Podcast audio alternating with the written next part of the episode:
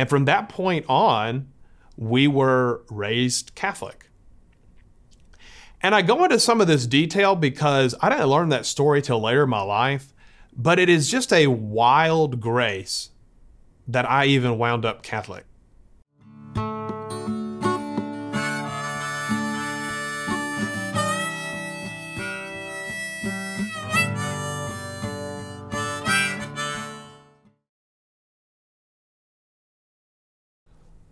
Hey, y'all, and welcome back to Native Soil. This is episode 16. And in this 16th episode, I thought I would reflect a little bit about A, how I wound up Catholic, and B, how I wound up in the Archdiocese of Mobile.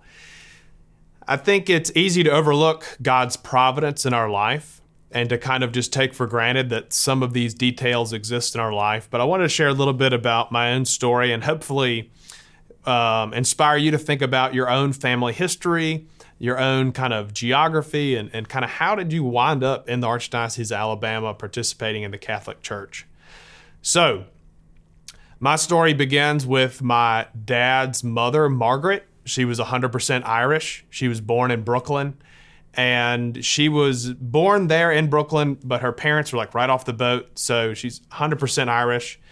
And uh, my grandfather uh, Paul, they married, and my grandfather was not the most religious guy, but my grandmother was very devout Catholic. She raised all six kids Catholic. And she was old school, you know. She was like definitely going to bring everyone to mass and definitely have everyone participate. And there's a lot of different stories about my grandmother Margaret. Some people wonder, you know, um, was there maybe a little bit of mental illness? She was kind of tough at times on certain things. When the oldest kid got married to a non Catholic, kind of one screw was loose. And when the next kid got married to another non Catholic, that was another challenging thing. And so there was kind of this tumultuous relationship in some ways between kind of her faith and uh, the kids. So all the kids, including my dad, left the Catholic Church uh, as really soon as they could, really got out of the house. Now, my dad marries my mom, who grew up Methodist. And as they are getting married, they um, are not really church going as they first get married. And at some point, when my older sister is about four years old and I am about two years old, my parents think, you know, shouldn't we take our kids to church? Shouldn't we give them a little bit of this upbringing so they, they don't turn out to be heathens? so they start visiting churches. And my dad was not particularly religious, but he just wasn't used to the Protestant style of worship. So they visited church after church, and my dad's like, ah, I don't know, I don't know. And finally, my mom, in a, in a moment of desperation, says, You know, honey, could we just, could we maybe try being Catholic? And my dad thought about it for a second and thought, you know what?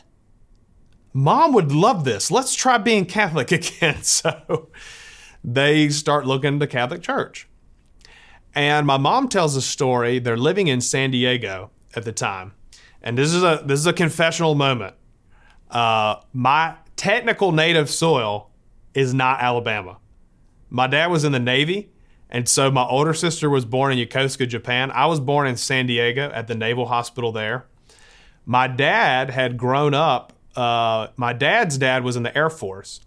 And so he was an Air Force brat, but they had landed in Montgomery because my granddad was assigned to Maxwell. And so my dad had gone to middle school and high school in Montgomery. So that's kind of how we got connected to Alabama. My dad went to the University of Alabama and went to dental school at UAB. My mom was a nurse. They met there. Navy, Japan, California. I'm born. There we are. So, anyways, my mom calls up the Catholic Church to see what is involved with becoming Catholic. She does not really know anything about what she's getting into.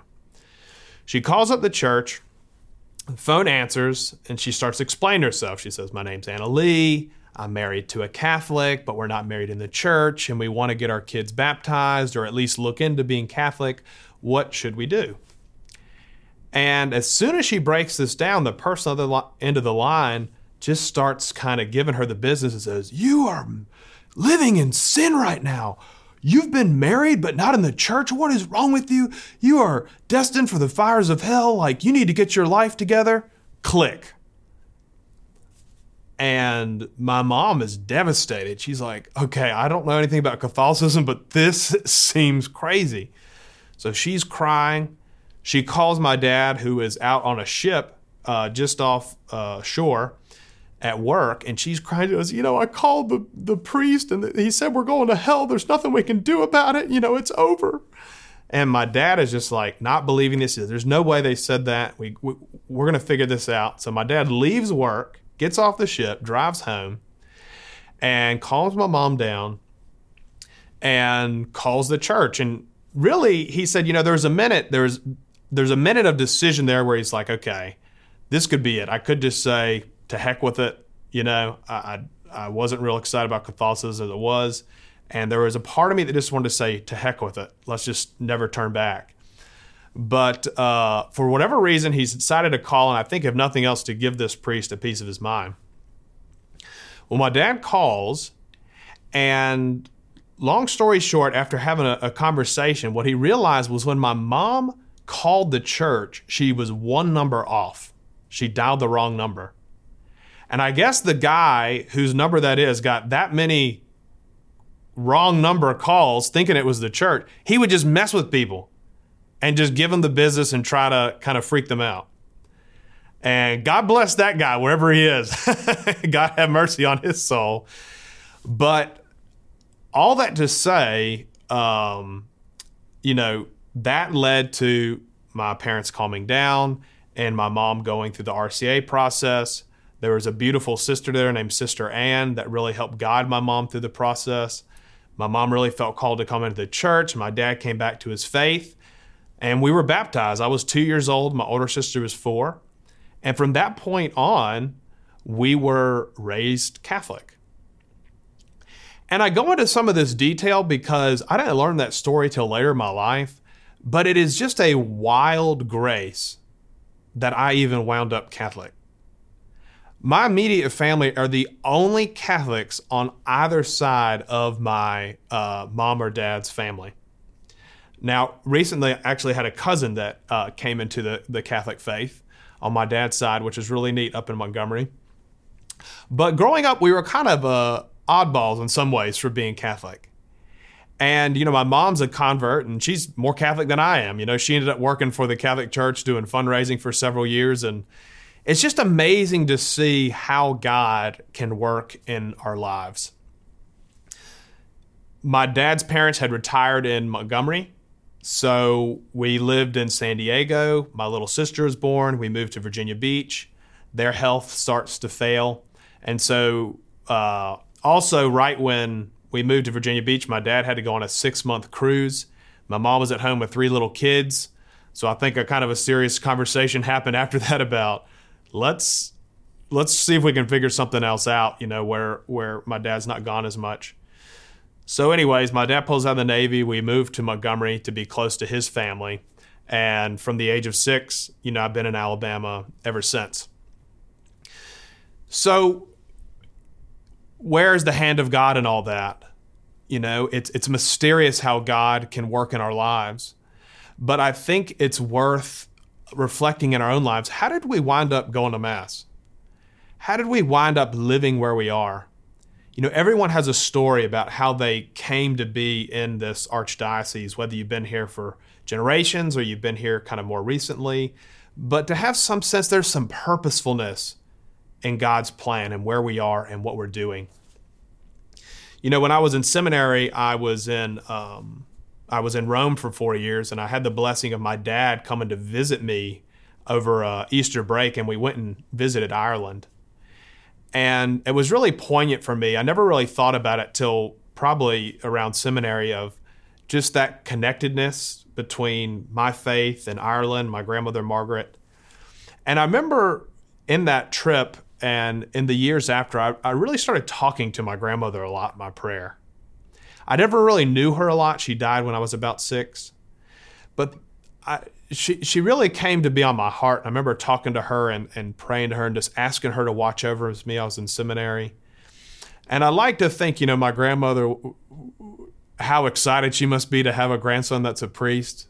You know, especially she went through that difficulty of seeing her own kids leave the Catholic Church, and, and that was so important to her. And I remember after a year or so, I remember one time talking to my little sister Charlotte, and I don't know how it came up, but I remember talking to her and saying, you know, this might sound strange, but I talk to grandmother Margaret a lot.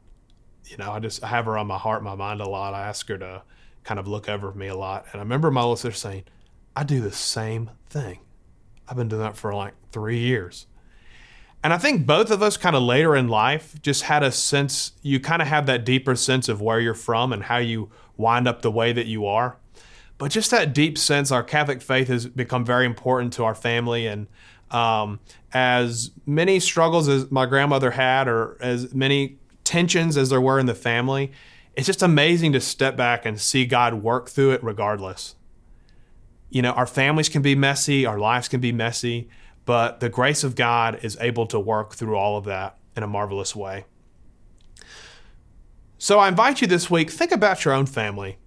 Think about your own history. How has God worked in your life to bring you the faith that you have, to bring you to the place that you are? And let us not take that for granted.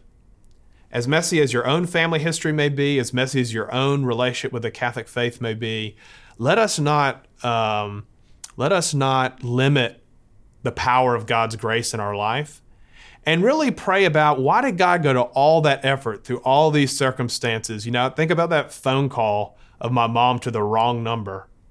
Why would God give my dad just enough grace to call back the church so that their pursuit of Catholicism wouldn't just be thwarted like that? Let us appreciate those moments of grace and ask God to deepen our sense of who we are and how He's calling us to be a steward of those graces in the place where he has where he has put us currently. Let's ask our blessed mother to help help that process to help deepen our connection to her son and to the place where he has assigned us to be in his church and in his world. In the Father, Son, the Holy Spirit. Hail Mary, full of grace, the Lord is with thee. Blessed art thou among women, and blessed is the fruit of thy womb, Jesus. Holy Mary, Mother of God, pray for us sinners now and at the hour of our death. Amen. And through her intercession, may God bless all of you listening, bless our native soil, our families, our place, Father, Son, Holy Spirit. Amen. God bless y'all, and look forward to seeing you back here on native soil.